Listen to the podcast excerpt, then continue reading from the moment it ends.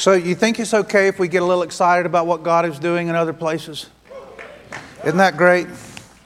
Um, I think it's amazing, and I think just so privileged and blessed we are uh, to get to participate and, and watch what God is doing and have even a small role in a great thing is such a blessing, isn't it?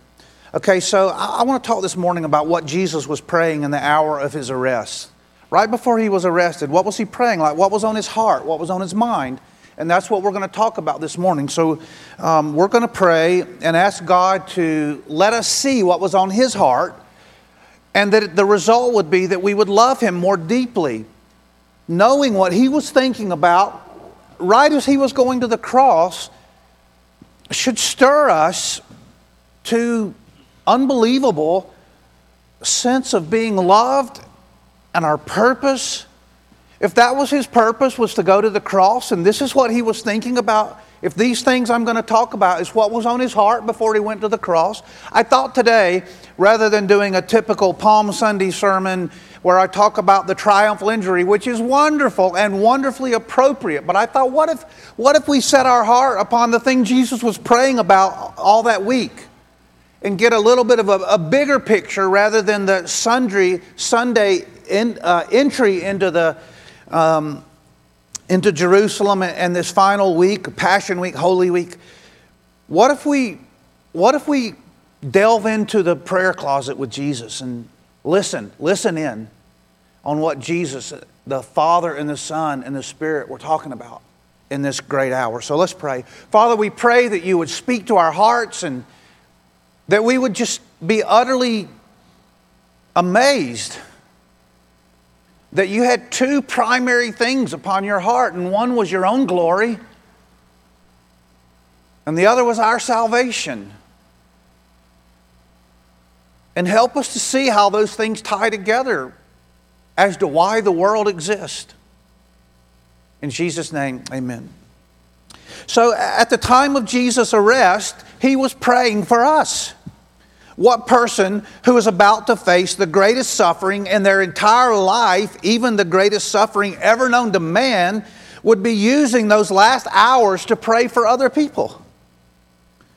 God's capacity to love is incomparably displayed in the hours before the betrayal of Jesus, which would set in motion the trial and condemnation of Jesus to be crucified and the discovery that the Father and Son and Spirit were having a conversation intermingled with the glory of the Lamb of God and the future glory and joy of all believers we must delve into two things the timing of his prayer and the focus of his prayer. Let's look at the timing of his prayer. Jesus knew exactly what time it was. He prayed, Father, the hour has come. Glorify your Son, that your Son may glorify you. He was fully aware of his surroundings and his mission and what was next in the divine appointment book. In fact, Jesus was the only one who actually knew what time it was. No one else really understood the significance of what was happening, but Jesus knew exactly what time it was. It, was Passion Week. It was the week that he would offer himself as the Lamb of God who came to save the lost. It was the week that his entire life had been moving towards. Three times he had told his disciples he was going to Jerusalem to be arrested. An example, Mark 18 31. We are going up to Jerusalem, like we, meaning him and his disciples, they didn't really understand, but he was telling them what was happening. We, all of us, are going to Jerusalem, and everything that is written about the Son of God by the prophets will be accomplished. For he will be delivered, the Son of Man will be delivered over to the Gentiles, will be mocked and shamefully treated and spit upon, and after flogging him, they will kill him, and on the third day he will arise. Jesus knew what time it was. He knew exactly what was going on. It was the last thing Jesus did.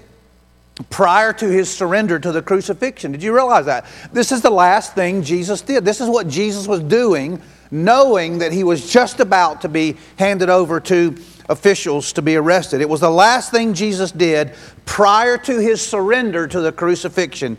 He lifted his eyes to heaven and prayed, it says.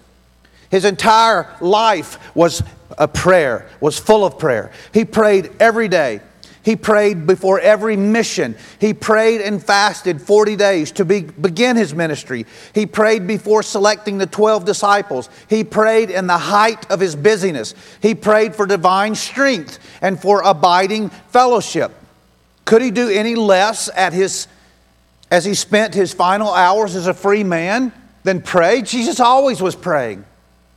Matthew 26 30, then Jesus went with him to a place called Gethsemane and he said to his disciples, Sit here while I go over there and pray. He's saying, Sit here while I do what I always do. But in this biggest moment for which I've come, I'm going to be doing what I always do, and that's praying. I need to be in fellowship with the Father as we carry out the divine will. So, he said, Sit here while I pray. And he even told Peter, James, and John, making it very clear that he understood the time, My soul is very sorrowful, even to death. He said that. He prayed, and there he proceeded to ask God to remove this awful cup of suffering as his sweat became like great drops of blood. But knowing such a thing was not possible, he said, Lord, remove the cup. But he knew full well the cup could not be removed. He couldn't do the will of the Father if he didn't drink the cup. He just knew the intensity of what he was about to face, and therefore he prayed, Remove the cup. Displaying his humanity, he faced the cross in his fullness of his humanity. And yet he also prayed, Nevertheless, not my will, but yours be done. He knew exactly what time it was. He knew it was time to surrender to the crucifixion. So it was the first thing, the last thing Jesus did as he moved toward this final stage, but it was also the first thing he did entering into the final stage.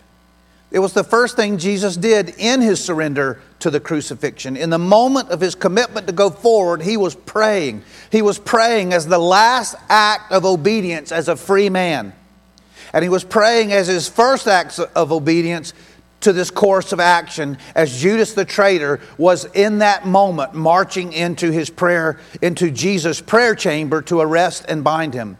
Jesus prayed up to and into the arrest betrayal, and sacrifice. Such was his life as the high priest of God who moved towards the altar of sacrifice while offering the constant incense of prayer. It's, it's amazing. Knowing the divine hour, walking in perfect, the perfect kairos or the perfect timing of the heavenly clock, Jesus walked in prayer with every step being in communion with the Father and by the Spirit. And so let us learn here the importance of prayer. Let us pray into and through what God has appointed for our lives and for our obedience to His will. So profoundly different is our journey and our trials when we keep in step with the Spirit. Would you not agree? So let us look now. We've considered the timing of Jesus' prayer, let's consider the focus of his prayer. We know the timing was the divine moment, but what was the focus of his prayer? And there's really two things I want to uh, suggest are the focus of his prayer, and one was himself, and the other was you. The first was his own glory. His focus is first upon the glory of God. In verse 1, he says, Father, the hour has come. Glorify your Son, that your Son may glorify you. The primary intent of God in all that He does is His own glory. And Jesus says, Glorify your Son, that your Son may glorify you. In other words, that God may be glorified. Verse 5 And now, Father, glorify me in your own presence with the glory that I had with you before the world existed. And verse 10 All mine are yours, and yours are mine, and I am glorified in them. All things exist for the glory of God. The universe and all of creation exist to glorify God. Listen to Romans 11 36.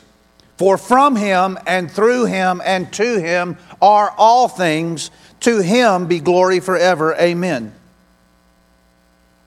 You can be sure that no one is more focused upon the glory of God than our glorious God. No matter what is transpiring in this world, no matter how things may look in any given moment, even when Jesus was about to be unjustly arrested and wrongly crucified, it was ultimately for the glory of God. So, what was happening in that moment? The glory of God. What is happening in our world today? The glory of God. We can't always see it, but that's precisely what's happening. Everything is moving toward the greater glory of God no matter what. Even when Jesus was about to be wrongly, unjustly arrested and wrongly crucified, it was for the glory of God. So, what is God up to every hour of every day? He is about the holy business of His glory. In the end, in all things, He will be glorified. There is not one single thing that will not eventually, finally, and eternally reflect His majesty and goodness and justice and power and honor just wait and see. Believe it, trust it. When our resurrected and reigning King returns, that great rebellion will cease, and the lion of Judah will roar, and every knee will bow, and every tongue will confess that Jesus is Lord. His focus was upon himself and his glory, and his focus was upon you upon the joy of all believers. The hour has arrived in order that Jesus might give eternal life to all whom the Father has given him. That's what he's praying for. To give eternal life to all whom the Father has given him. He prays for our salvation and eternal life and fellowship with God. Jesus was dying to give us fellowship with God, and therefore he was praying to that end. Verse 3 says, This is eternal life, that they know you, the only true God, and Jesus Christ, whom you have sent. This was God's will, that we would know Him, he would, we would have eternal life, that we would know God, that we would be in communion and in fellowship with God. Jesus' heart and prayer is that sinners might be granted eternal life and that we might know and experience God both now and forever. This is what is upon the heart of God. This is what makes the world turn. This is what causes all the things that are at work and at play in the universe. Is that God might be glorified by saving and inviting people into his joy. Verse 6 I have manifested your name to the people whom you gave me out of the world. Verse 8 For I have given them the words that you gave me, and they received them and have come to know them in truth that I came from you, and they believe that you sent me. I am praying for them. I am not praying for the world, but for those whom you have given me, for they were yours. He is praying for believers. He is praying for those he knows will believe. He is so excited about the future that they will have together. He is so determined for that future that he's willing to go through the cross to attain that future. He is willing to suffer in order that they might enter, that we might enter safely through the gates and into the city of God. Jesus wants you to be saved. Jesus wants you to have eternal life. Jesus wants you to know God, to know the Father who gave His only Son for you, to know the Son who suffered and died for you, to know the Spirit who wants to dwell in you and with you. What a glorious invitation is so loudly communicated in this prayer of Jesus. This is what Jesus had on his mind as he prayed in the garden. You are what Jesus had on his mind as he moved out of the garden and towards the hill of crucifixion. And he prays for our unity. He prays for our joy in salvation, but he prays for our unity. Holy Father, keep them in your name, which you have given me, that they may be one, even as we are. Jesus is not only praying that we will be unified with one another, but that we will be unified in and around and through the unity experience shared by the Holy Trinity. The Holy Trinity is in perfect unity. And he says we want them to enter into that kind of joy with us and unity. If the more that we focus upon God and His goodness, the closer we are able to draw together in one another the more we enter into the goodness of God and the closer we get to God, then the closer we are going to be in our communion with one another. We are being invited into the fellowship of God. Verse 20 I do not ask for these only, but also for those who believe in me through their work. But they will all be one, just as you, Father, are in me, and I in you. They may also be in us, that the world may believe that you have sent me, the glory that you have given me, I have given to them, that they might be even one, even as we are one, I in them, you in me, that they may become perfectly one, so that the world might know that you sent me and loved them, even as you loved me. Jesus wants us to experience the kind of love that the three members of the Trinity have for one another. He's like, I want you to be loved in a measure that defies comparison. Churches are often sadly divided. The national witness of Christianity is often anything but unity. But true unity does not mean dumbing down our convictions so that we join hands with everyone who poses as a Christian but is based upon a mutual love for Christ that reflects true and determined running after Christ, albeit imperfectly, an unwavering commitment to practice his teaching and submission to his authority. Jesus wants a unified family that clearly recognizes his headship and authority. Jesus was about to go to the cross and die in order to make it possible for all who believe in him to join and serve in his army and to march under his banner. Our true brothers and sisters are all those, regardless of temporal affiliations, who love and bow before the Lord of hosts and recognize the throne of God and worship Father, Son, and Spirit. And Jesus was willing to die for this unity. He prays for our joy to be intertwined with the joy of God. Verse 13, but now I am coming to you, and these things I speak in the world, that they may have my joy fulfilled in themselves. So God is in favor of our happiness. Now, not the way some people think. Some people think that our happiness is higher, the highest goal.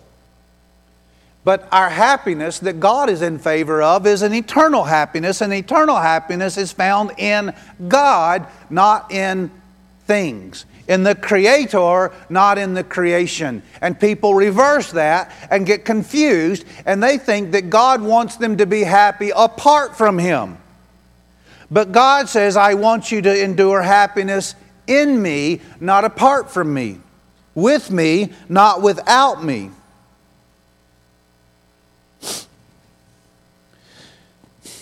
God is in favor of our happiness. He wants to bless us. Listen to Psalm 16 11. In your presence there is fullness of joy. At your right hand are pleasures forevermore. Who else can say that? What advertisement on TV can promise that? What new product can give you that? What person could boast that? In your presence there is fullness of joy. At your right hand are pleasures forevermore. Everything else runs out, everything else is temporal. Nothing else will satisfy, nothing else is sustainable. Too often, however, non Christians imagine a life with God is boring and miserable. And too many Christians live and look like joy is a rare commodity and an unwelcome visitor. Never am I happier than when I am in close fellowship with God. Never am I better able to walk through the peaks and valleys of life than when I am trusting that my God works all things for good.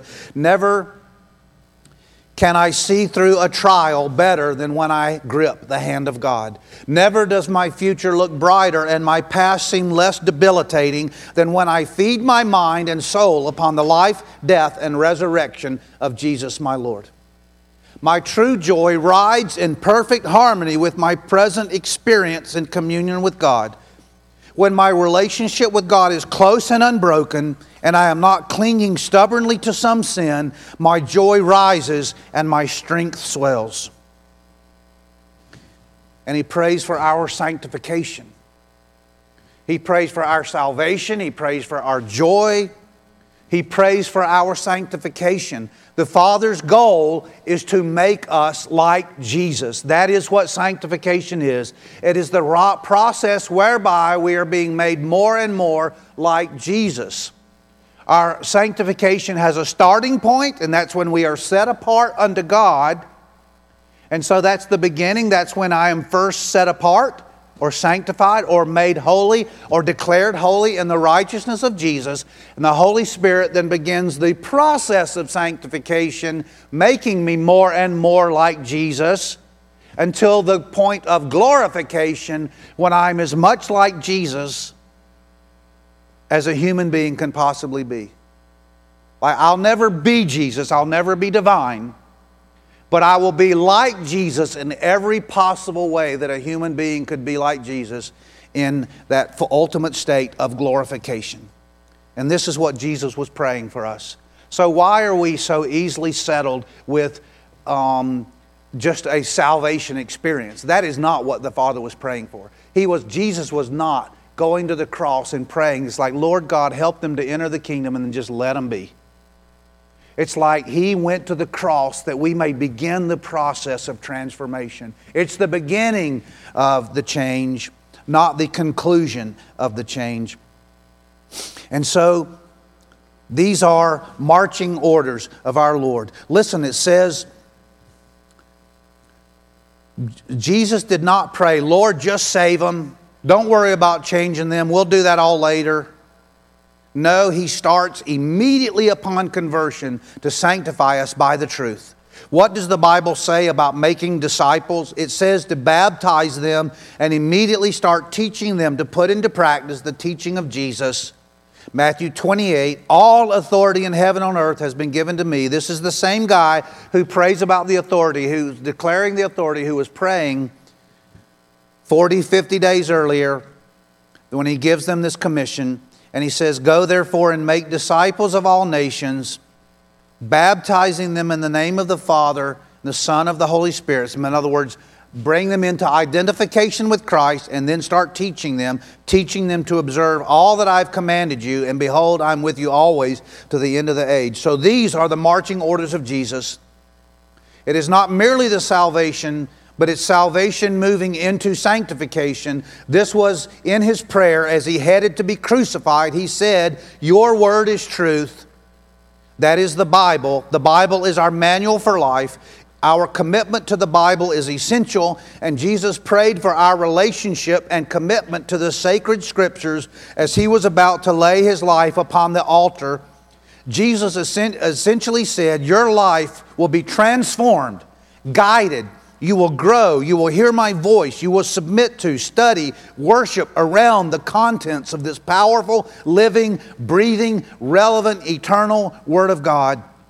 Jesus was about to be arrested, and he told the Father, Sanctify them in your truth. Your word is truth. And Jesus prayed for you to have a vital, living, ongoing, constant connection to the Bible, that it would be your compass for life, your constant companion. And he prayed that prayer even before the giving of the New Testament scriptures. Then he proceeded to give the scriptures and wants us to understand the importance and blessing of the scriptures.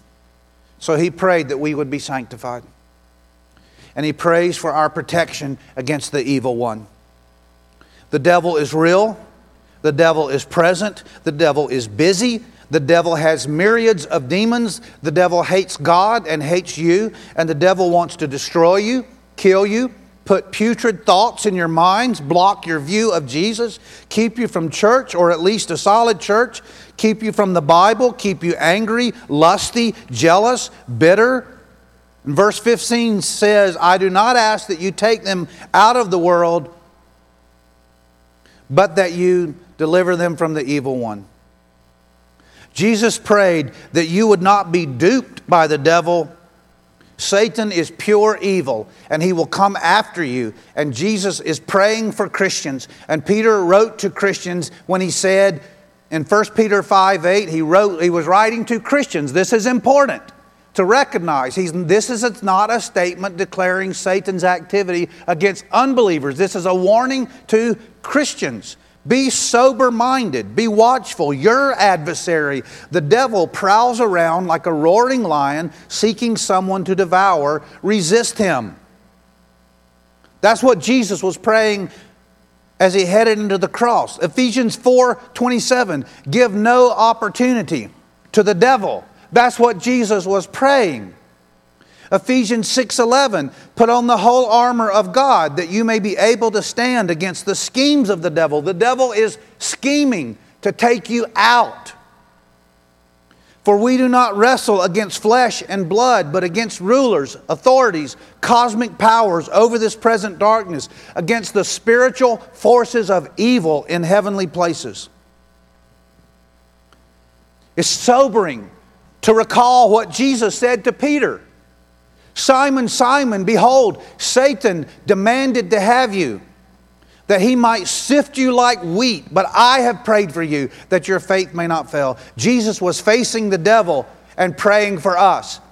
He prayed for our faith to be strong when the evil one strategizes to kill and destroy us. And Jesus says to you, I have prayed for you that your faith may not fail, but you must be strong in the Lord and the strength of his might. So let me ask you are you humbled? Are you impressed? Do you feel loved?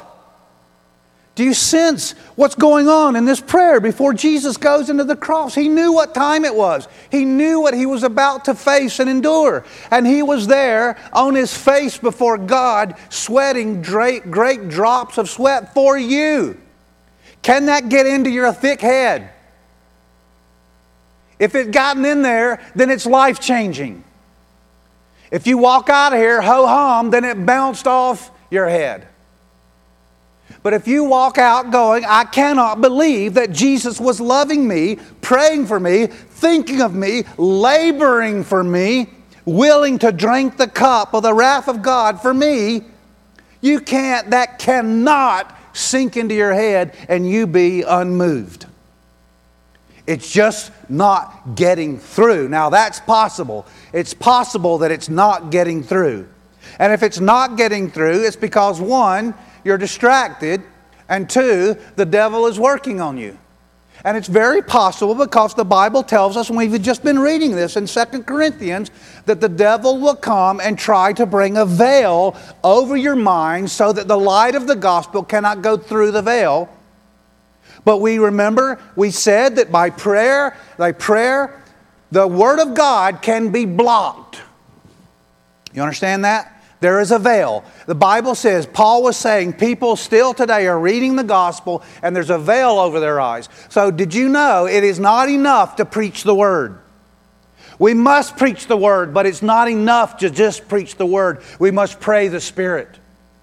We must preach the word, and then the word, accompanied by the power of God's Spirit, can bust a hole through the thickest wall in your head.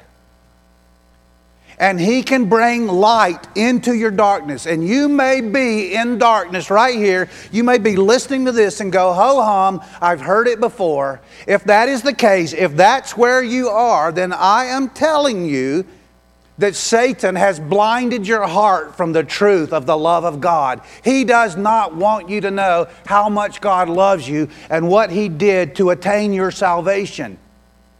He wants you to yawn through the gospel. And the Holy Spirit wants you to wake up and discover the goodness and glory and love of God through Jesus Christ. Everything was happening as a result of the love of God in accordance with the plan of God for the glory of God for the good of sinners. On Sunday, Jesus was held as the King of the Jews as he rode into Jerusalem on a donkey, and the crowd shouted, Hosanna.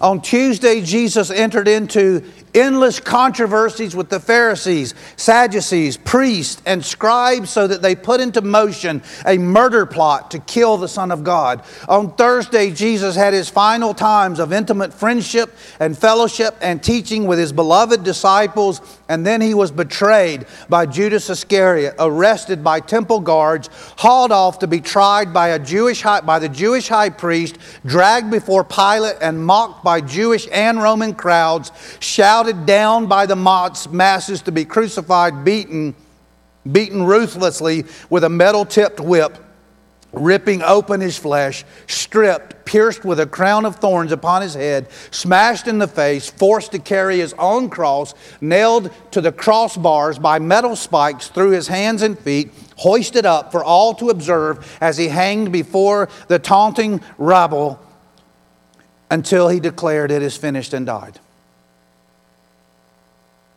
And in the waning moments of his freedom, in full knowledge of about what he was about to go about to set into motion as temple guards were armed and approaching, led by his own disciple betrayer. Jesus was surrendering to the will of the Father in total submission to the plan that had been established before the world was formed. Jesus was there pleading for the eternal glory of God and the unending salvation and joy of sinners. And therefore, I lift before you this day Jesus of Nazareth. I hold up for you the praying Lamb of God. And I present to you the bleeding intercessor. And I offer to you your Creator and your Savior. I introduce to you the King of Kings and the Lord of Lords. Are there any here who have not yet surrendered to this king? Have any of you mocked him, doubted him, laughed at him, pressed forward day after day in unbelief? Are there any here who year after year choose this world and temporal pleasures? Are you still trying to find something that will last forever in sex or drink or drug or fame or wealth? Is Satan sifting you as wheat and giving you the constant aftertaste of bitterness and dissatisfaction? Are you experiencing the endless chase of the next high but never a settled calm and peace? Come to Jesus and drink from his waters. Can you now hear the Savior prayed for you? Do you not know that his prayer at Gethsemane continues now at the right hand of the Father? Jesus is praying for you right now. Unbeliever, the door is open. Seek the Lord while he may be found, call upon him while he is near. Believer, can you believe it?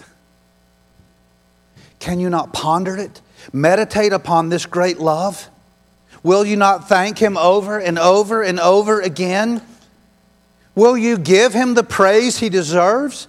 Tell others what He has done. Commit yourself to His Word and pray to the Spirit for a deepening work of sanctification in your life. Confess and turn from that sin that is robbing you of the joy of the Lord. Join more fully and intentionally into the work of God resist the devil, ponder his strategies, and put on the whole armor of God. Quit arguing over every little thing and seek a true and deep unity among the brethren. Crown him king. Raise the banner of Jesus high and let us exalt his name together.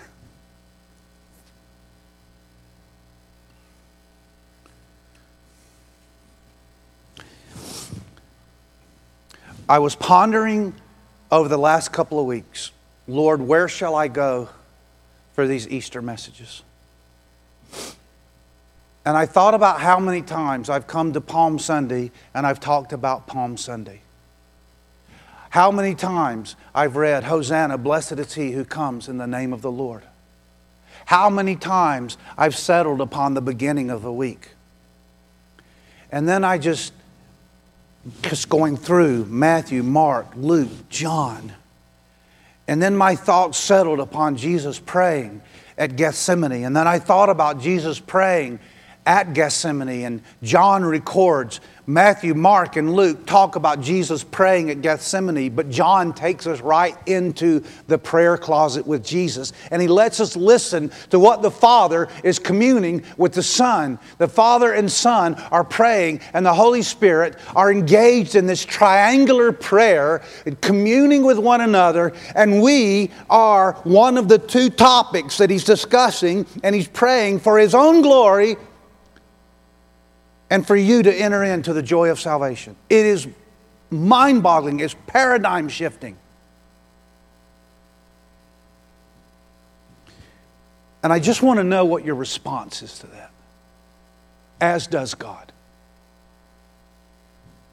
The Father is saying to you right now, and Jesus is saying to you right now, What do you think about my prayer? How does it feel that you were the object of my affection? When I was about to hang and die on that cross.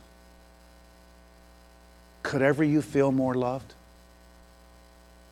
Could ever you be more determined not to walk away from the love of God in Christ? Would you ever be more enthusiastic to be a follower of Jesus than understanding the timing and the content of Jesus' high priestly prayer? Let's pray. Father, I pray right now that if anyone here needs business with you, oh unbeliever, I plead with you now. Call upon the Lord and be saved.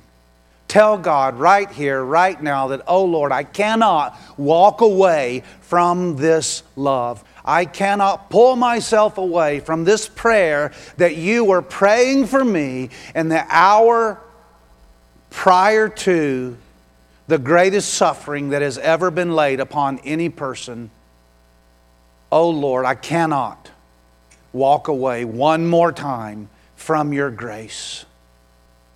So I plead with you if you are not a believer, believe on the Lord Jesus today and enter into the joy of the Lord. And oh, my Christian friend, we pray today, oh God Help us who are believers to see here a summons, a call, a beckoning to rise higher in our devotion and love and to sanctify us, O oh God, by your truth in every area of life, that we who have taken up the name of Jesus and we've been baptized to be identified with him, may your teaching come in with power to our lives that we might live out the pre cross prayer of Jesus, which is the post cross prayer of our Lord. Oh Lord, as you are seated at the right hand of the Father right now praying for us, we enter into this prayer and help us to be sanctified by your truth and to give you the praise that you so deserve. In Jesus' name, amen.